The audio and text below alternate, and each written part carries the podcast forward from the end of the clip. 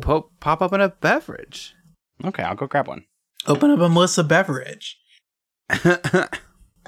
Beth Bethridge. A Bethridge? I'm not letting you get off the hook for that one. Explain that one to me. Melissa Etheridge. hmm And what's a Bethridge? it's it's it's uh it's like you- um you drink it Mm-hmm. but it's kind of like it's like a friend who sings songs Mm-hmm. Like which friend? like uh, like my imagined friendship with with singer songwriter Melissa Etheridge And explain to me again where Bethridge comes into this. I've really walked in in an interesting time, I feel. Please do explain Bethridge. well okay so you know it's you drink it um it's a it's something you drink you know Melissa Melissa- Etheridge wouldn't stand for this kind of bullying she wouldn't call her drink a Bethridge. I'd like to think she would. It's a different name. It's a very different name. That's a little post-it note on it, and it says Melissa's Bethridge. Melissa Etheridge's Bethridges. Long ago in a distant land.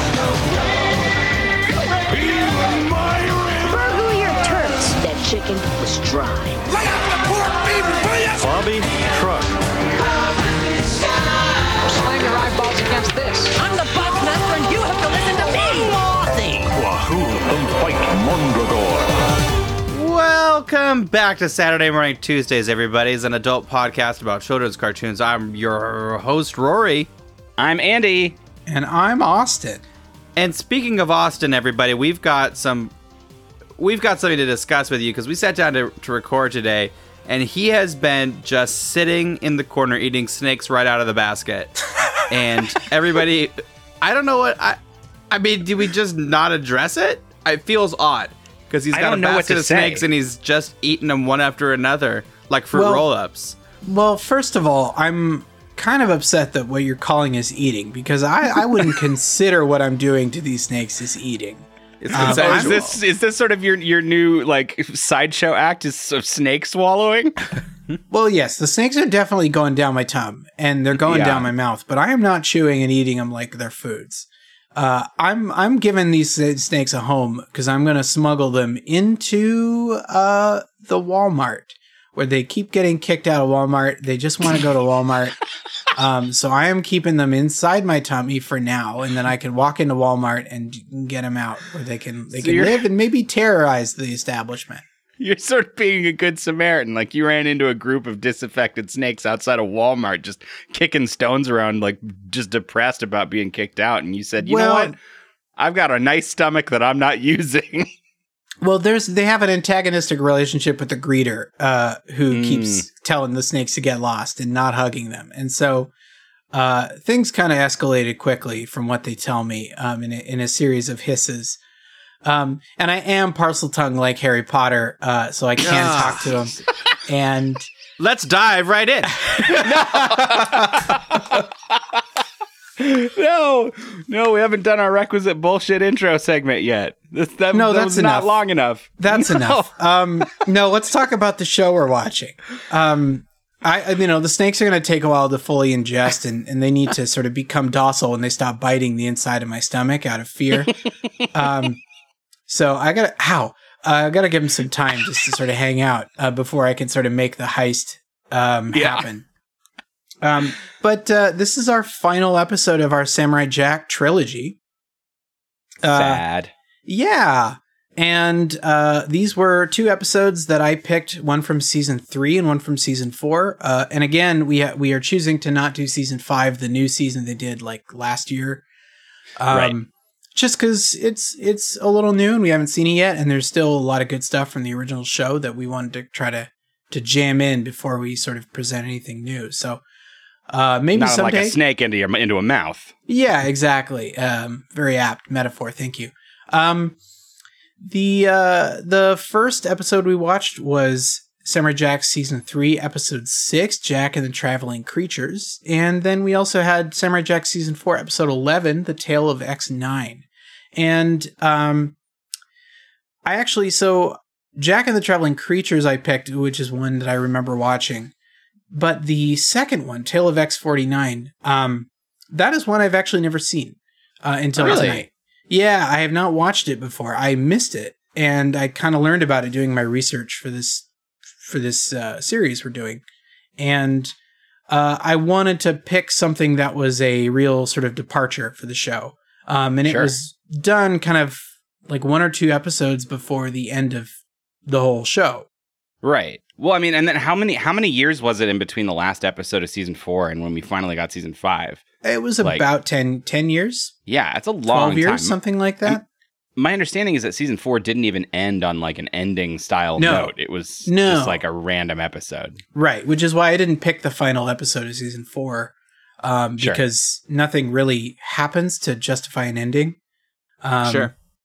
And so I thought I might as well pick some interesting stuff uh, while we're at it. So uh, I think there's not much other run up. Ow, sorry, the snake. Um, uh, one of them. Is it just one snake? Yeah, because I feel No, like there's you a- swallowed. There's a, We- yeah, there's a whole handful of them. I mean, before we started the episode, we sat here, Rory and I, just sort of be- like bemused, and we watched you swallow at least four snakes, and we weren't sure that that was the first one when we got there. Right. So. And I did promise you I would tell there was a story behind it, but I was too busy with, the snakes in my mouth to kind of kind of give you a proper explanation. That is story behind. You know what? a I'll tell you second. later. I don't really like so, the sounds that just came out of me. It sounded like something different. Uh, you know Um, what? So just like this last snake, I got to get in. Let's dive right in. Now the fool seeks to return to the past and undo the future that is Aku. Gotta do that. Back to the past, Samurai Jack. Gotta do that. Back to the past, Samurai Jack. Okay, everybody. Okay, okay. Stay cool. Stay cool. We have entered the Walmart. Uh, Rory and I are keeping our distance from Austin because we kind of just want to see what the hell goes down. Uh, but it's been about 10 minutes and no snake has come out of him. And we're getting a little worried slash excited that maybe they're just going to stay there. And I don't know. What do you think, Austin? Well, I'm very uncomfortable. The swelling has sort of not contributed to the the my engorged tummy, um, and I didn't really think about how this sort of you know exit process The accumulated happen. the accumulated snake bites are starting to make him a little bit discombobulated. Well, they're, the problem is that they're closing off my esophagus the way up, which is where I was kind of hoping they would come back up my throat. mm, mm, mhm, Uh, mhm. But otherwise, there's well, there's not too many other options other than maybe if you've seen the movie Alien. Um, I've been told that there might be something. So I haven't seen it, so I don't know what what happens in that movie. But Well, that that, that seems like a lot more effort than just sort of picking the old, you know, the other pathway that they have available to them. Uh, yeah, I, I guess I guess they could come out my belly button. I don't know. Is there a, still a if do I can I untie is there it? is and- there a worse option? There might be. there, there just might be. And Austin, I'm going to leave you to ruminate on that while I start reading the synopsis for Samurai Jack episode six of season three, which is called Jack and the Traveling Creatures. Recognized as a mighty warrior, Jack is guided to a mysterious portal capable of returning him to the past. However, he learns that only one man can use the portal, the man who defeats its unbeatable legendary guardian. The guardian defeats Jack, but spares him, prophesying that Jack is not yet ready. prophesying, prophesying. Ah. oh. I never know because you know, you hear you hear prophesy, prophesying that sort of thing. But is it like do, do normal people say prophesying? Because that's uncomfortable too. It's all uncomfortable. Yeah, you just prophesize. Yeah, Prophesizing. I don't know. I don't. This is a different podcast about English and how dumb it is. Um, Prophesynthesis. Oh, that's good. Let's explore that. That's what this show's about. Uh, I had a big, uh, big fun time with this episode. This was uh, a very visually pleasing. It was like candy from my balls. Yeah. The eye ones. Oh, okay. So there Okay. is a way to make this more comfortable than watching us Austin eat a basket full of snakes. Um, good. I'm I'm glad you enjoyed it. Um, I remember enjoying it when I watched this episode. Um, but watching it again, I wasn't sure if it would just kind of read as kind of slow and and a little dull for you guys. So I wasn't. It's I a wasn't little sure. slow, but it's it's it's one of the episodes that's kind of I think so interested in just the the cinematic element of it that uh, you can kind of just watch it, and there's not all that much Yeah. dialogue. Right. Yeah.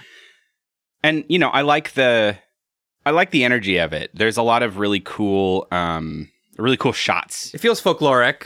it does actually that's one that's one area where i feel like I, I recognize that they're trying to do their own thing and come up with their own like crazy interesting beasts uh, but we see three beasts uh, over the course of this that he has to sort of ride to get to his eventual destination and i had kind of wished that they had done the like four sort of uh like four great beasts from like the Chinese ancient Chinese astrology stuff, like the the dragon, the bird, the tiger, tiger, and the tortoise. Uh, I kind of wished. I feel like it was an opportunity for them to sort of riff on that and come up with some stuff themed. Uh, as it is, it sort of stands outside, which is fine. It like it's, it just sort of stands outside of like, unless I'm ignorant of something outside of like traditional or any sort of recognizable folklore. Uh, these are just crazy beasts, right? I mean, like one's a dragon, one looks like a like a weird water camel with one eye and giant spider legs. That's a cool. That's my favorite. That's really dope. Uh, and then the other one is what, like a like a Some s- kind of scorpion beer- lizard. Beetle critter. Yeah, hard to say.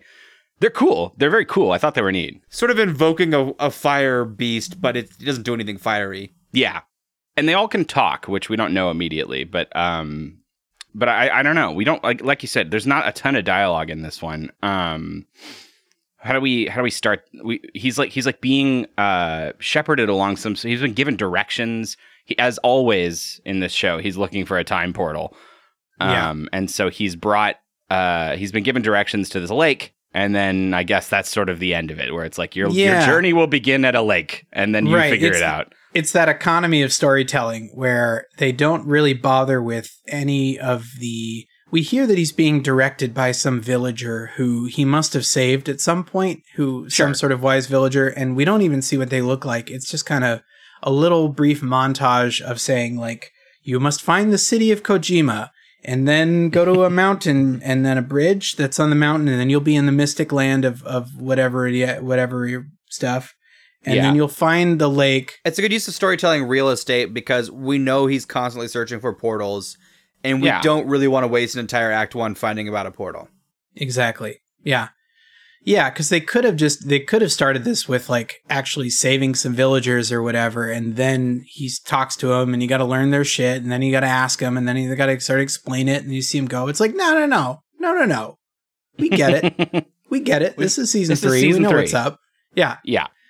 So, he winds up at this lake and he starts to swim through this lake and he gets a little ways in and then realizes that the lake has its own kind of mysterious gravity to it and it Yeah. pulls him down to the very bottom of the lake and he has to fight to escape it and not drown because it, it just pulls anything that touches it even like a little fly that lands on the surface of the water uh, just pulls it down to the bottom Yeah, it's I, I I it's like the constant battle I have with with this show where it's like they've got a lot of intriguing ideas, but they just relish in not bothering ever to give them any context or e- extra meaning or explanation. Well, it, it's an interesting it's an interesting pull. It reminds me a lot of an old Chippewa tale, uh, a legend that lives on from the Chippewa down to the Okay. okay. called Gitche Gumee. Yeah.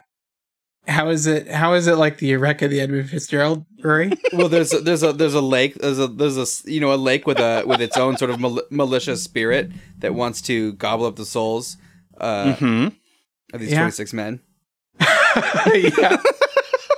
It really is a direct adaptation of Gordon Lightfoot's The Wreck of the Edmund Fitzgerald. Thanks, Rory. You guys, I feel like this is the right time to tell you. I've never heard this before in my entire life, and you you, you two both keep talking about the Edmund Fitzgerald like it's just a thing I should know in my cultural lexicon, It's and I have absolutely no, it you is should have a cultural absolutely lexicon. something you should know. And how have you no never touchstones here?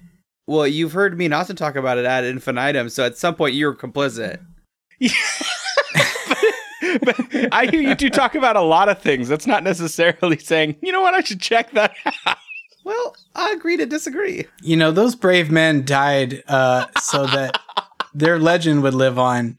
Oh Uh, God, uh, you're right. You're right. I've I, I'm doing a disservice to these apparently 26 men who died in a spooky lake. I think that's wrong. There's 26 ton 26 with a uh, uh, twenty six thousand tons. You wanna call than up the Ella Gordon? You can Fitzgerald ask weighed Gordon. empty. They, at some point, he says how many, how many men, and I'm I'm fucking it up on air. anyway, uh, it is it is an interesting idea, but it I I just I don't know. It, it's like the, these sorts of like things that Samurai Jack throws you in the moment where you're like, oh, that's intriguing, and then it gives you enough soon afterwards to sort of distract you from the fact that they never had to actually pay it off anywhere.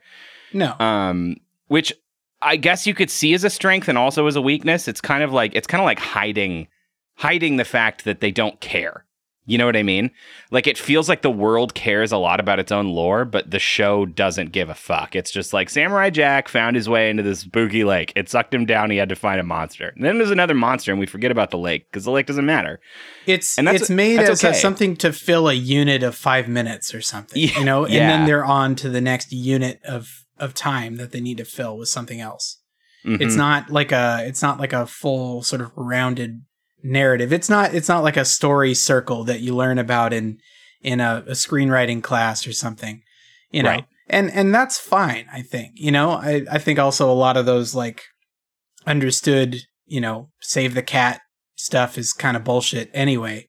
But there is, you know, there is a difference between something that's satisfying and something that promises something that doesn't yeah. pay it off. Um, yeah. I think you're wrong though, Austin. There is only one good way to write, and you should know Oh, that. But okay. that's, that- Damn. that's neither here nor there. Rory can It's tell you sometime later. Yeah. yeah, it's it's Rory's way. Um, I I liked this. I like this section. There's like these weird monks that come into the lake, um, and they know how to do it, and they kind of like slap the lake a bunch with the flat palms and make like ripples Make the that beast summon. arise. Yeah. They summon the beast and then they ride him. And uh, along the way, they tell Jack that the beast is like really old and really smart. And so he thinks to like go and be like, "Hey, hey, uh, I'm looking for uh, I'm looking for a passage in time." Uh, and the beast doesn't say anything at this point, but notices his sword pretty obviously. Is like, "Oh, look at our sword." Um, and then when they land, the beast speaks to him for the first time and is like, "Come with me." What? You seek a passage in time. Yes. this this sort of begins the, the second section of the episode, which is just sort of like this little, you know, one, two, three sequence of riding three beasts until we get to the final set piece. Uh, it's it's cool. I like it. You know, there's a fight scene, of course. There's always fight scenes. Um, we talked about the beasts looking neat, uh, but it doesn't really add too much to the episode, I guess. Right. I don't know. Right. you- I mean, I, in, in, in, as much as anything can add to it when the whole point is the experience you're having in the moment, like it's a totally different sort of piece of art, I guess, right? That you sort Yeah. of just have to appreciate as it's as it's coming by and and then Mhm. let it go. Yeah. Uh, which I I sometimes have trouble with, you know? Like I'm just just speaking as me from you know the way I normally consume things. Yeah, Um, totally. I think it's still that that problem I have with this show of the world not being established and not being uh anywhere that you know if we if we had been given a world map from the beginning of Samurai Jack, uh you know that and, and this isn't necessarily something that had to happen or, or really um is necessary, but sometimes knowing that you're going into somewhere cool hmm you know, knowing that somewhere, oh, Jack's finally going into the magical land of whatever that he's been, you know, trying to get to for four episodes or so, you know, like, Yeah. uh, but you know, every episode again, he's in some sort of random place, and so nothing really matters. And so a journey doesn't really matter if if you know if if places don't matter. So you kind of have to just I don't know, you just sort of enjoy the visuals because there's Yeah. there's no progression of where he's where he has to go. And sometimes why I find it hard to talk about in a way because that's almost it's almost like this very cool show with a lot of interesting levels and blah blah blah blah blah blah blah. It's almost like it's an incredibly shallow experience too. Um because so much of it is like exclusively like visual and like non-literal in a way. Uh, that you don't like. You're not turning on the story part of my brain that I'm usually using to analyze this content that we watch for the Yeah. podcast. Right. Um, and so I, I I don't know. It's it's interesting. Well, if you think about the very first episode of this show we watched, where his montage of traveling and learning and training was so Yeah. hype, was because we had several like several things were happening at once. We Yeah. knew that he was getting older and he was learning skills and meeting these different people of the world, and that was fun. But also, we could track where he was on Earth and Yep. where he was getting closer back to Japan. And so, Mhm. because he was sort of, we could see him moving through Europe and Asia and then back home. There was, Yeah. uh, uh, there was a sense again, this sense of progression that was important. And okay, now he's in mountains, and now he's in other mountains and cool flying places, and it's just like, okay, Yeah, and I, I don't know. I don't know exactly how to how to put my mouth words around that being a problem or not a problem. But it is something I'm constantly grappling with while I watch. Mhm. Of like, yeah, at every at every turn around a corner, he can be in an, an entirely different biosphere, and we don't care. And who cares? Now he's in a robot graveyard, which is literally what happens in this one. He's in the a lake. He's in mountains. He flies over mountains. He gets dropped off the dragon, and suddenly he is in a robot, a giant mech anime robot graveyard yeah. where where Now- Gundams go to die. Of course, there is also sort of a a hell that could be with a defined world map. Suddenly, there is the need to in- introduce continuity assurance. That like, oh wait, how did we get across the lake of thing that we established in season one? It's like, oh Uh-huh. yes, well we had to travel through the other mountain. You know, it's like, oh fuck, oh no, maybe it is. You know, Yeah. uh, Well, well, your avatar if you if you have the world Sure. map at the beginning, right? And they sure, you know, they had a flying creature they used all the time and they just sort of avoided a lot of those problems. But they still, you still had a sense of where they were. right. Uh, but they were also a much more story forward show. Exactly, and they, they had talking. I mean, built into Yeah. the you know, for a show that that can't really rely on dialogue. You know, Mhm. I get that they can't really rely on defined places, but anyway, that's enough of that. I mean, you, you get the vibe. It's it's still it's lacking in some ways, but it still looked good.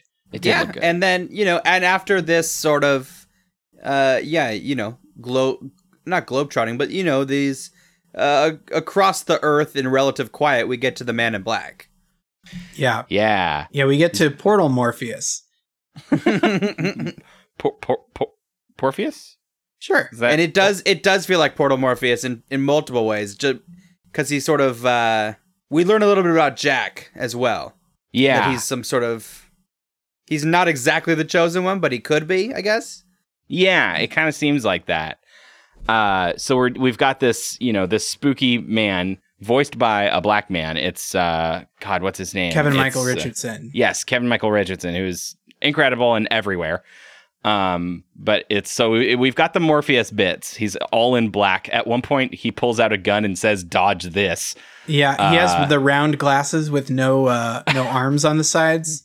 Yeah, that just mhm. sort of sit in the middle of his face. yeah, it's Uh, yeah, very very Morpheus by by intent. Mm-hmm. And this is this is an interesting one, and I don't know if you want any like very light spoilers for season five, but I did look into a little of this um, because there are there are implications here uh, Yes. in this in the end, which is that yes, this this guardian is here and he's guarding the time portal, and apparently only one man has been prophesied to defeat me. For countless eons, I have guarded this magical power of time travel. All have been denied, from the mightiest of giants to the tiniest of warriors. You see, Samurai, only one man has been prophesied to defeat me, and that man is the only man who can use this time passage. And you, my man, ain't that man. And so they start fighting because Jack doesn't want to accept that. He's like, I'm standing right in front of a fucking time portal. You can't just tell me no. Um, and so they do this really cool fight scene. I actually really liked this one. Uh, It's it cool. very, very it's fun. good. There's a callback to the double shields. Yeah, it's Yeah. fun because they don't stick to one weapon. They're kind of constantly switching weapons. There's a gag to it, and and Yeah. that way again, it's not just the same one sword sound effect, and it it Yep. just kind of has a nice has a nice progression to it. Yeah, it's it's very it's very nice. And uh, at one point, he uh, Jack manages to like kick two rockets back at him, uh, and it ruins his favorite suit. And it's suddenly the Guardian is like extra mad, and he has like he's got teeth and jaws that are very like Ren and Stimpy style. Of like they just kind of extend like some horrible monster, and they can chew through anything. And he like grinds up Jack's like bronze shield in his mouth and uh, it's very it's very spooky, even though his face is drawn. I don't know. It's that dumb Genndy Tartakovsky Powerpuff Girls style that makes me not take it seriously. Uh-huh. Uh, but like, it's a it's a still a very cool fight scene. But in the end, Jack loses, and just before the Guardian is about to just crush his bones with a giant rock, the portal like glows like a warning. Um, and this is, I guess, the the interesting part with some with some ramifications. Uh, I, Yeah. I couldn't. I, I don't know. What do you, what do you think? What do you guys think about the vision that we see here at the end? Yeah. So so the portal basically tells him that Jack is essentially not yet ready to be the chosen one. That the vision of the person who will eventually defeat him and pass through the portal is a what is revealed and shown on the portal itself is a old old Jack, long beard, grayish graying hair. Uh I think he has some armor. It kind of Uh, looks like a king.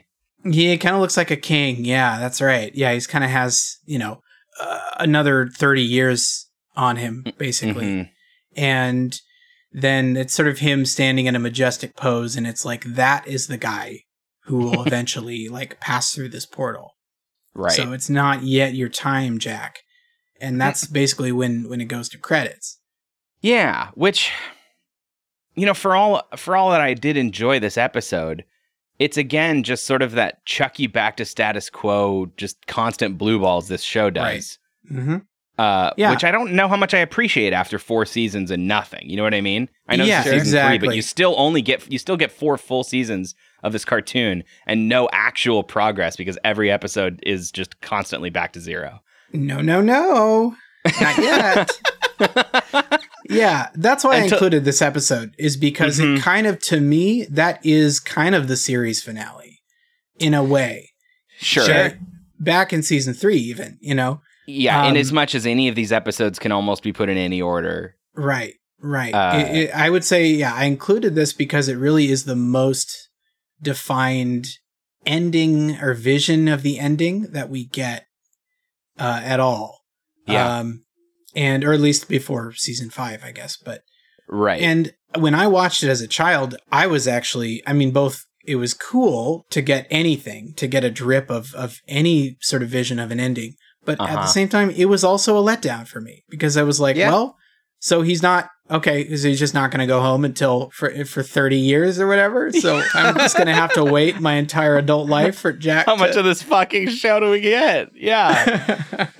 well, I'll, I again, none, none of us have watched season five, No. uh, but I can. I mean, uh, so I guess you know, skip ahead like thirty seconds to a minute if you don't want to hear anything about season five. Uh, but in the first episode of season five, my understanding is that an older Jack, right? Because time has passed, an older Jack finds his way back to this graveyard and the portal and the guardian are both destroyed uh, because aku at this point has gone and made sure every time portal is fully destroyed and the only one who can do Oh, it is fuck. him okay. and so it's kind of a weird overwrite where like look this is what it's going to be like is it's going to be this really cool samurai jack king says the almighty time portal with future visions and then it's not true because aku just smashes it Mhm. um uh, which I, I think is odd, you know. Like if you're Yeah. gonna bother to put this in the show and then come back to it, I can understand. Like I want to do my own thing for season five. We're gonna write a cooler ending, but like then why bother? Why bother putting this in? You know, sure. Seem- it, I don't know. It just seems kind of odd. It seems kind of odd to do. It's Mhm. kind of odd. So I Yeah. don't know. But the but the, th this episode was really interesting. Anyway, I, I I I liked I liked it. I liked the effect. Uh, there was a really cool shot that I uh, I I really loved. This is my absolute favorite part of the episode, where when he is like slowly walking through the robot graveyard and he like sees, you know, he's pushing past Mazinger Z's and like just like climbing through, and he sees the. Bazinger Z's. Thanks, Sheldon. He sees the uh the glowing time portal in the distance, and there's this like letterbox shot from the ground's perspective, right behind his like his sandals as he slowly walks towards it, and like you know, coming up over the sort of dramatic horizon is the portal and the silhouette of the guardian, and we're seeing it just like between Jack's legs, and the only sound we get are the sandals on the ground. I don't know. It was really cool. Like, Yeah. It's pretty neat. in in everything in this show, you know, the the stuff that you actually walk away from and really love is just the, those weird style moments that are just so solid. Yeah. They know they Yeah. know what the hell they're doing in those parts. I found myself not remembering a lot of plot stuff, but with Samurai Jack, when I was I'm watching these episodes again, it's these little visual moments that I just have perfect clarity of remembering. You know, it's it's the perfect remembrance of the Guardian chewing up Jack's shield with his Yeah. horrible teeth. You know, it's like these those little weird image things that I that I ha- didn't forget. Um, Yeah, that's, that's no really doubt. interesting. I can't say that for most shows. Well, and the Jack's really hot when his hair comes down out of that out of that. Oh bun. yeah, that that you know his hair has gotten pretty long. It's like it's it's like definitely many inches past shoulder length, and it just flies all over the place. Yeah. Yeah. Let's fly into a sponsor.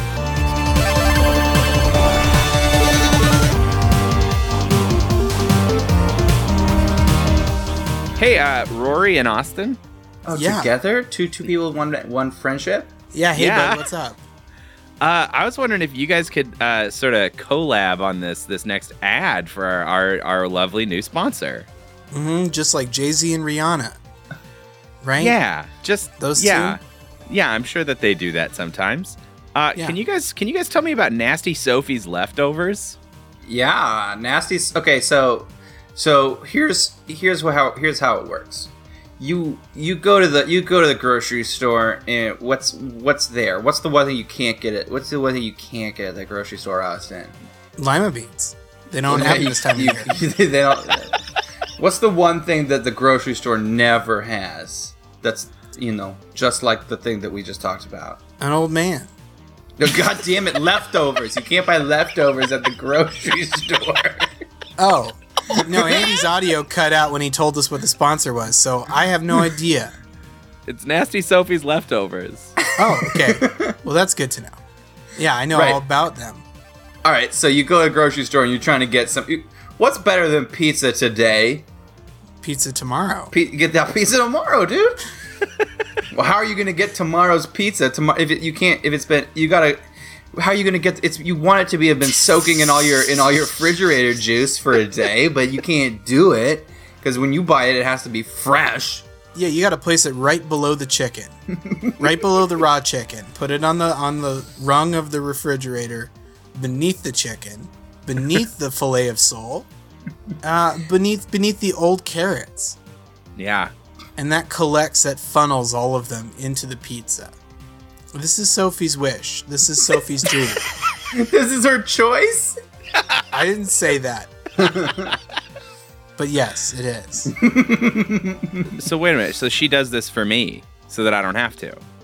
Right. Yeah, she comes into your house, she arranges everything so that your leftovers are going to be pretty much as potent as possible. They're going to have the flavor profile of of a garbage disposal. And and that's good. Is And we yeah. like that. And we want and we want to all share nasty Sophie with each other, with our moms and dads. And uh, and everybody gets the It's- good gets that good fridge funk going. So- it's so holistic can- medicine, Andrew. it's very important and scientifically uh, considered. Uh, well, great. I'm gonna look for I'm gonna look for Nasty Sophie and she, see if she'll do my fridge up real nice.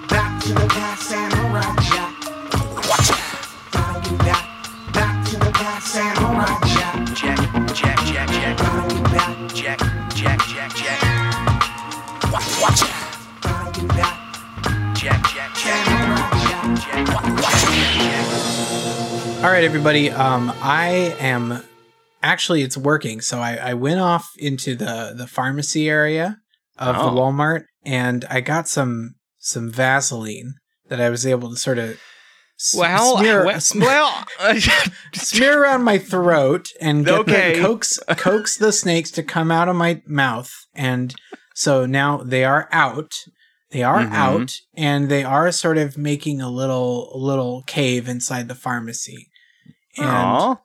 yeah they're sort of like nesting in the pharmacy and uh hopefully that should be fine um but some of the i mean the employees are all still here and you know yeah, this uh, this doesn't seem like it's gonna have a happy ending, but at least for now it seems okay, right? Like, well the snakes are okay and that's what's important Um, yeah. you I know got what bored else with is watching you, and I went off and I bought like twelve guns. So oh wow okay uh you might need them we'll see depending on sort of how how things go if we kind of need to thelma and louise and rory our way out um wait, which one is which? well i'm thelma I feel like I'm the I feel like I'm the Rory. N- well Hmm. no rory's the rory i'm thelma and louise and andy's not really in in the You're not really a part of it Oh. anymore.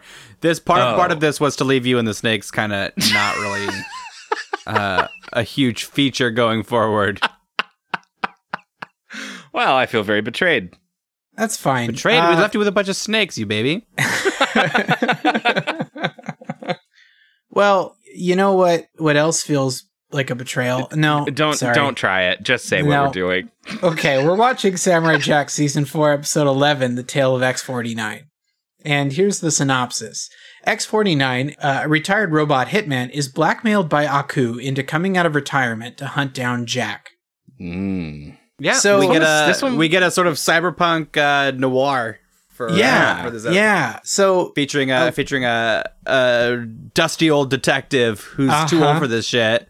right, yeah. It is. I would say stylistically the biggest departure the show has had. Oh, of course, it's clearly like a kind of uh you know, an It's like a- experimental phase. It's just it's, yeah, it's, a, it's an adventure time. It's kind of an adventure Yeah. time. Uh, It's exactly of what it feels like. pull. But of course, they do it before Adventure Time. But yeah, Well, yeah. yeah. it's this this But- is complete this complete rejection of the canon and this not just the canon, but the uh, it doesn't really betray the canon. It betrays the expectation that this is going to be featuring characters you've met before. Right. Yeah.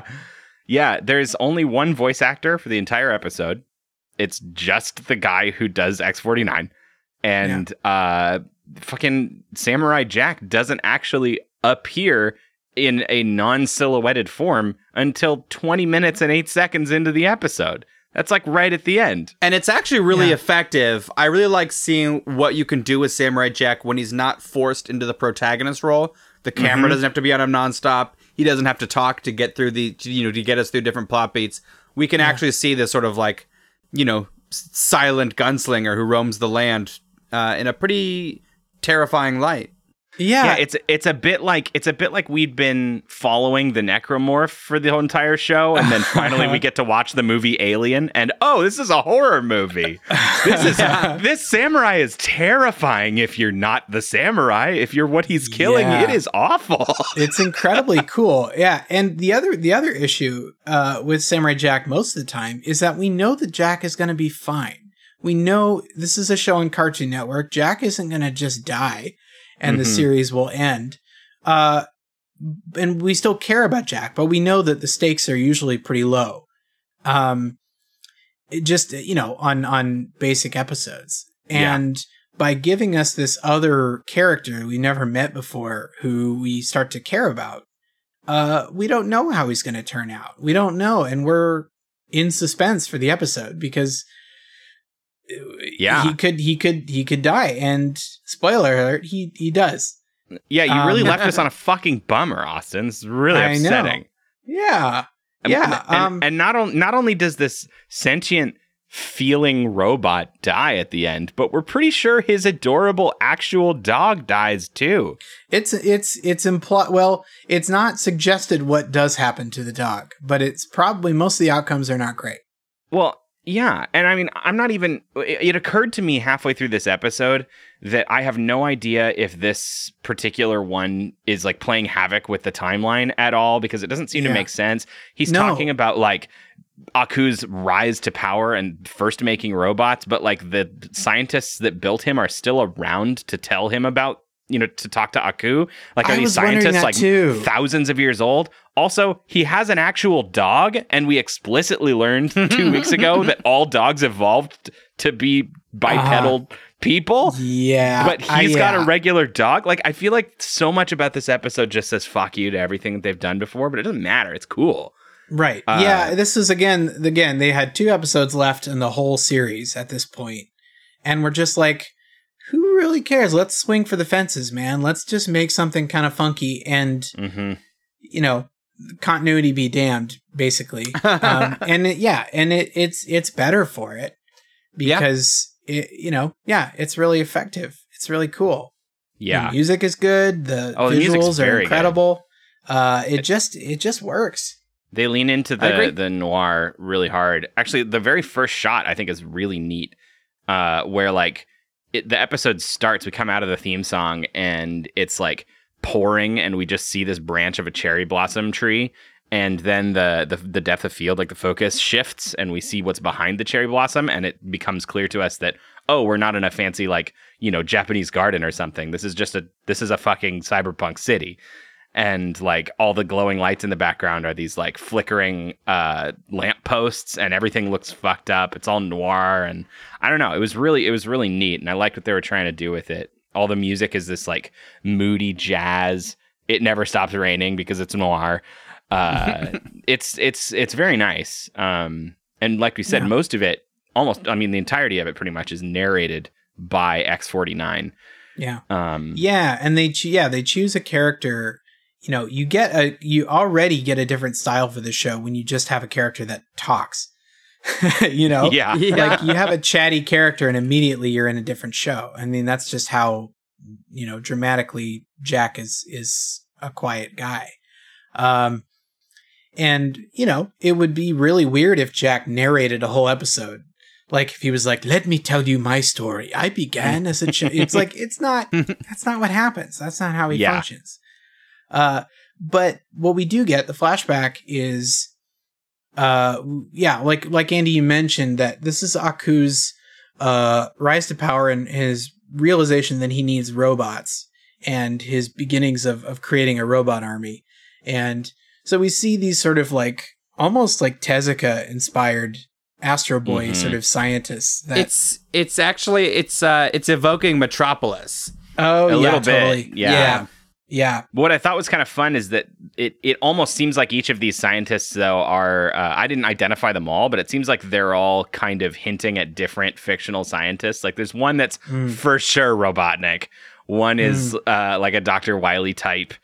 Um, there's a there's a couple other that are recognizable, and they do it with these prototype robots that they're making too. Uh, Yeah. they they like show the the evolution of their robot designs, and one is just obviously Rosie from the Jetsons. From Jetsons, yeah. Uh, the next one is like the Tin Man from Wizard of Oz, and like you know, it's kind of funny. Uh, but where they land is they build the, the the X series, and they all look identical to X forty nine. They're these like noir gumshoe robots that have a bunch of guns, and they go They and have they a kill skeleton, everything. a skeleton face with big red eyes and a fedora. Yeah, Yeah, it's sort of it's sort of it, it kind of reminded me of uh, any shot you'll see from uh, like an old mobster movie, like the first time the FBI were sort of built. You know, there's Yeah. just a lineup of G-men, like Yep. kind of like a yeah, it's pretty cool. Uh-huh. yeah, and I, I like it. And we we see this sort of montage of uh, of them all going and doing very suspect things, uh, and They're kill really squads. kind of yeah, they're, they're, a kill squad. kill squad. they're a really it's a really like I don't I, it surprised me this scene where they like p- move a curtain aside and it's like this gathering of an, like this anti-Aku conspiracy and they just massacre them. It's just like these people Yeah. who hate Aku and they're fucking dead. It's yeah, bullet bad. casings land on the floor. You you hear laser noises and it softens the blow a little bit, but not much. yeah. Yeah, and uh, it's it's around this time that we learned that X49 for reasons other no other reason than story convenience was For uh, the lulls, implanted actually. Yeah, for the for the actual lulls was implanted with a an experimental emotion chip. And so he says, I started to understand right from wrong. And what I did was very wrong. Yeah. I think it was to give him an arc. To have an arc, he needs to understand consequences, right? It's a little bit, Yep. it's a little bit heavy-handed, but we're also dealing with a a 21 minute episode that has a brand new you know brand new character and it finishes at the end of it. Yeah yeah. The thing I really thought was unique that caught me off guard was his line about where he said, I became the best. The emotions helped. Yeah. And that's not something I've seen in this narrative before. Uh-huh. Most of Yeah. the time, it's just as soon as, you know, Commander Tank Data feelings, or curse these as soon feelings. as, you know, as soon as a robot gets emotions, they're immediately kind of become a good guy and they kind of uh, are lifted above the unfeeling robot that just murders because it doesn't, you know, feel Right. empathy. Which is silly because it, it it discounts the fact that there's hundreds and thousands of real life human beings with feelings who choose to use those feelings for horrible things. Exactly. And so it was kind of a cool a cool concept to say like, hey, the feelings uh improved things. The emotions made me care about being good at killing. it was basically like was, Everyone's like, I kinda kill, I kill. I kill, and he's like, I love killing. yeah. Damn X49. Uh and he kept doing that until he uh met Lulu. Uh sweet thing. Sweet thing. Sweet thing. a, a this little puppy, and Yeah. it kind of just turned his whole shit around. Uh, which I, is a little is a little fast. Like I, I would have liked to see a little jump to get him.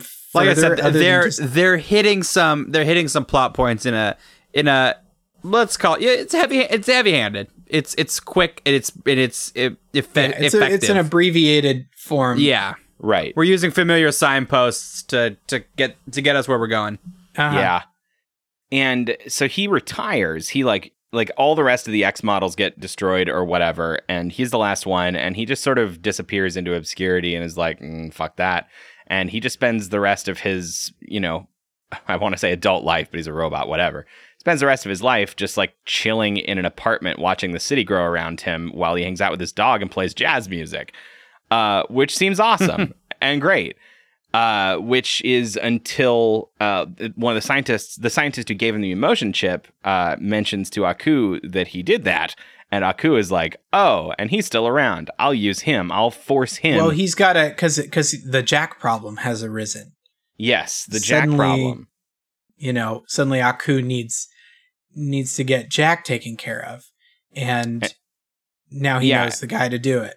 And so Aku kidnaps Lulu, the dog, and uh, and now X49 is over a barrel. He's got to go kill Jack, otherwise Aku's going to kill his dog. Well, we got to mention though, in that act of of Aku kidnapping Lulu, the dog, is I what is I guess would call like a diegetic jump cut, uh, where basically he the dog is in the frame and then the dog disappears from the frame, and then X oh, forty yeah, nine like, like does jumps a double up like take. it had happened. Yeah. Yeah, and like the music cuts out, and it's kind of a, a really interesting uh, Uh-huh. uh, storytelling device. A little piece of like he is he is jump cut out of frame. Whether it was like, you know, you, you would think it's like, oh no, he's no longer around anymore, but it literally seems like the dog has just been like teleported out of the room. Yeah.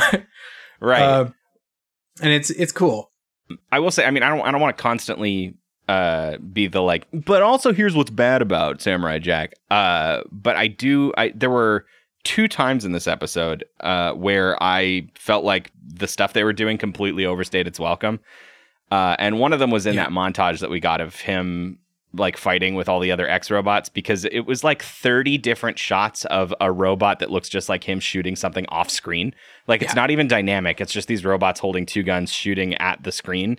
And it was just over and over. Like it felt Yep. ex- like, ugh. And that is a criticism you can level at this show from episode one to episode Yep. 50. It is, you know, just didn't always know exactly what to do with 22 minutes. Mhm. Yep. So we get to the interesting part of the episode now where uh, we're done with the flashbacks. He's sitting outside of this robot factory where he has tracked Jack. And it's raining and he doesn't want to go out in the rain. And so he's sitting in the car listening to jazz music while he waits for the rain to stop. And then when it does, he slowly walks out and goes into the factory. And the rest of it is pretty much him stalking through and trying to find Jack, who is. It's the showdown. It's a lot like our Man in Black from the last episode we watched. Yes. Both feature a, a pretty a pretty crunchy seven to ten minute fight scene with a with a scary man in black with a black Mhm. hat and the white hat. Yes. Right. Uh, it's very it's very cool. I, I have to say. Uh, Yeah. Like we were talking about, it's nice to see Jack. Oh, it's not to, to not see Jack to sort of like see his stealth capability in that you know X forty nine is only catching glimpses of him kind of out of the corner of his eye, and he just starts shooting at things, and Jack is gone. The first time he sees him, it's like there's a campfire he's made, and Jack's like roasting weenies, but we only see it in like the shadow on the wall. And he goes over and he accidentally kicks a, a screw on his way around the corner. He's like, oh shit. And he goes around the corner, and Jack's gone, and his weenie stick is like still midair and it falls. Uh, and A, it's really funny that Samurai Jack's roasted weenies. Yeah, Um, inside he's also inside a robot factory. Um, Yeah. a, a, like drone factory. Uh, which those robot drones that we fought in episode two or three uh, were the ones that replaced all the X forty the X models. mhm. Um, all the bug but- boys. yeah, and it is because it is in a robot factory, and you have the skull faced X forty nine. It feels very Terminator. Uh, Yeah. the end of Uh, Terminator, I know, had that. Like, we maybe should mention. Uh, you never know. Not that our reach is huge, uh, but for anybody who has been uh, worried about uh, watching the seizure episode of Pokemon, Mhm. uh, there's some pretty intense flashing lights uh, in the in the in the gunfight in the factory. There are. There Uh-huh. really are. Yeah. It's uh yeah. And and it's it's that same thing I was talking about a second ago, right? Like the first like 3 to 5 minutes of this sequence, I was so on board, but the amount of times I can watch X49 turn suddenly shoot where Jack was and Jack's not there. Yeah. It really Yeah, we got it. Mm. I think you you this is an episode you have to watch. Uh, I don't. I I hesitate to say you you don't need to be a film major to appreciate it. But if you're not constantly just in awe of the framing and the and Yep. the and the and the um and the camera angles and and the and the the mise en scène of it all, then you're just yeah you're just kind of watching things happen. right. Right. And Yeah. to that point, it is incredibly interesting to look at. There's a lot of really neat ideas going on. It's just like Mhm. when you boil down the action, it's not compelling. It's what's compelling is how they frame it, and Mm-hmm. it's very neat. It is very yeah, cool. It does it, it it does kind of smack of a uh you know, a final project in a film class. Uh-huh. yeah, I've learned all these concepts. Watch me show them to you one by one. Um, it's another. It's another flex like the 300 episode. yeah. Totally. Um, it's another A episode, definitely. Uh, that they sort of put all their all their attention on. Well, I think the actual interesting thing about this particular one, though, uh, is I, I mean they could have explored it a lot more. I really do think so. But the the kind of implication that you get at the end, because Jack Jack clearly he wins. There's a very cool moment where uh, Jack does a fake out. He sees him like a silhouette and he shoots it. Uh, but he realizes it's one of the other like defunct X robots, and Jack's actually right behind him, and he totally just destroys him.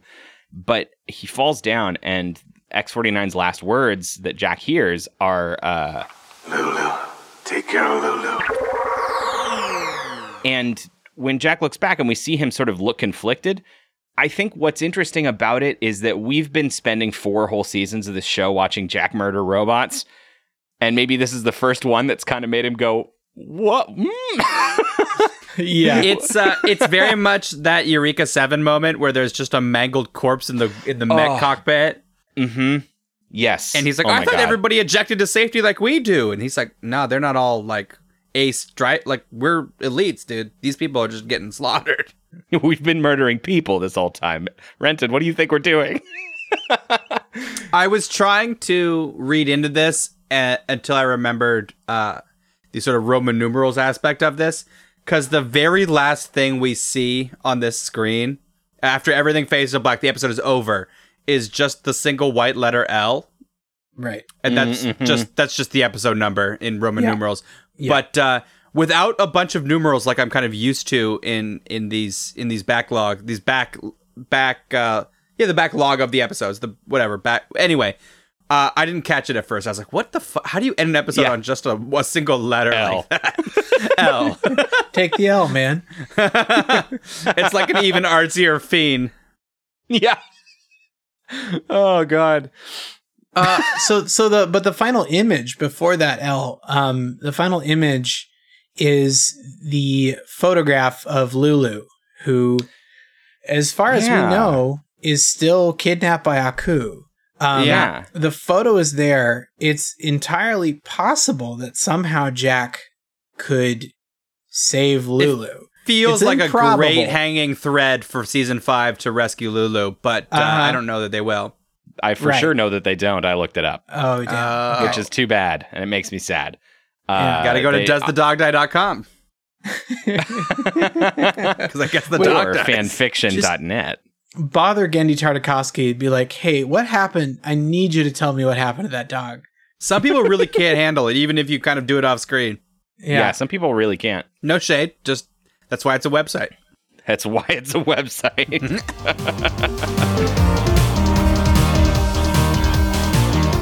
Me and Austin have uh, absconded uh, from Walmart. Uh, we've uh, we didn't steal much, but you know, you loot a little bit when there's everybody's running around with snakes. You know, snakes yeah, the snakes. yeah, snakes have fully sort of, you know, they're hungry now. They got a they got a uh, nap, and now they're ready. Andy to is eat. running. Andy's running damage control. He thinks we're coming right back from the bathroom. yeah, but you know, I'm starting to think that maybe this is a fun opportunity. Like I can become king of snakes. You know, like if, depending on how things fall out here, you know, like if I get in good with the snakes and they sort of rule this Walmart, I can sort of, you know, If You're the snake bootlicker. Yeah. The- so I'm sorry to tell you this. It's it's not likely because they spent a lot of time in my stomach, and I think they sort of you know have bonded with me. so I think they still see you. as their surrogate mother. yeah, I think they still see you as sort of uh, you know an invading uh, threat. they dive into my mouth and they go, "This isn't Austin's stomach. Who are you?" I- this one's full of hamburgers. this one's full of milk and dairy. You're not Austin. Where's all the Oh, I s- delicious drinks I like? oh, that's an outside dig. That's an outside. No, I think we've I think we've mentioned on the podcast that you drink very nice drinks. I've certainly Oh my made it my. I've certainly tried. Maybe they keep getting cut. We've made it our life's work to just razz you about this forever. Well, I'll try to turn that into a compliment. Well, good luck. Don't Uh, don't forget that you and me are on the team. On, we're on a team. We're Andy's the opponent in this episode. Yeah. yeah, I don't really And- know how it turned out that way, since you know snakes were originally inside Austin, but uh, but apparently I'm the one. It's fuck me day. It's Uh, fuck Andy week. It's fuck Andy t- 2020 Uh, Uh, next year, next year, bud. next year. I have a stinking feeling it's going to be fuck Andy 2021, and I'm going to have nothing to do with it. Uh, Austin, you had us watch Samurai Jack. You watched. You had us do three weeks. How do you feel about the ones you picked? How do you feel? What, what's your What's your vibe I- right now? I gotta say, I'm I'm pretty happy with what we ultimately watched. Um, I Yeah. wanted more than anything, I wanted you guys to just sort of enjoy your time with Samurai Jack and see Yeah. kind of the. There's a lot of aspects of this show that I, I haven't included. There are a lot of side characters, a lot of the goofier, sillier, cartoonier episodes I haven't included. Well, we didn't. We didn't see the Scotsman at all. No, I could see myself if we kept going, becoming more like Cranky Andy, King of the Snakes, and having a lot more shit to say. But uh, three Uh-huh. weeks is good for me. Yeah, Yeah. it was a good amount of time. uh-huh. uh it's just you know it's one of those when we watch if we're when we watch ring raiders there's enough crazy shit going on and ridiculous dialogue that we have a lot of avenues in to, to talk about You At a we- certain you enjoy junk food in a different way. you do This is salad, and you don't Yeah. always want all, all the salad. You don't want to just wreck Mhm. the salad bar. Right. Yeah, Yes. and and I think it is really interesting that essentially for a brief period in 2002 to 2005 or whatever that they were Cartoon Network was making little art films for children.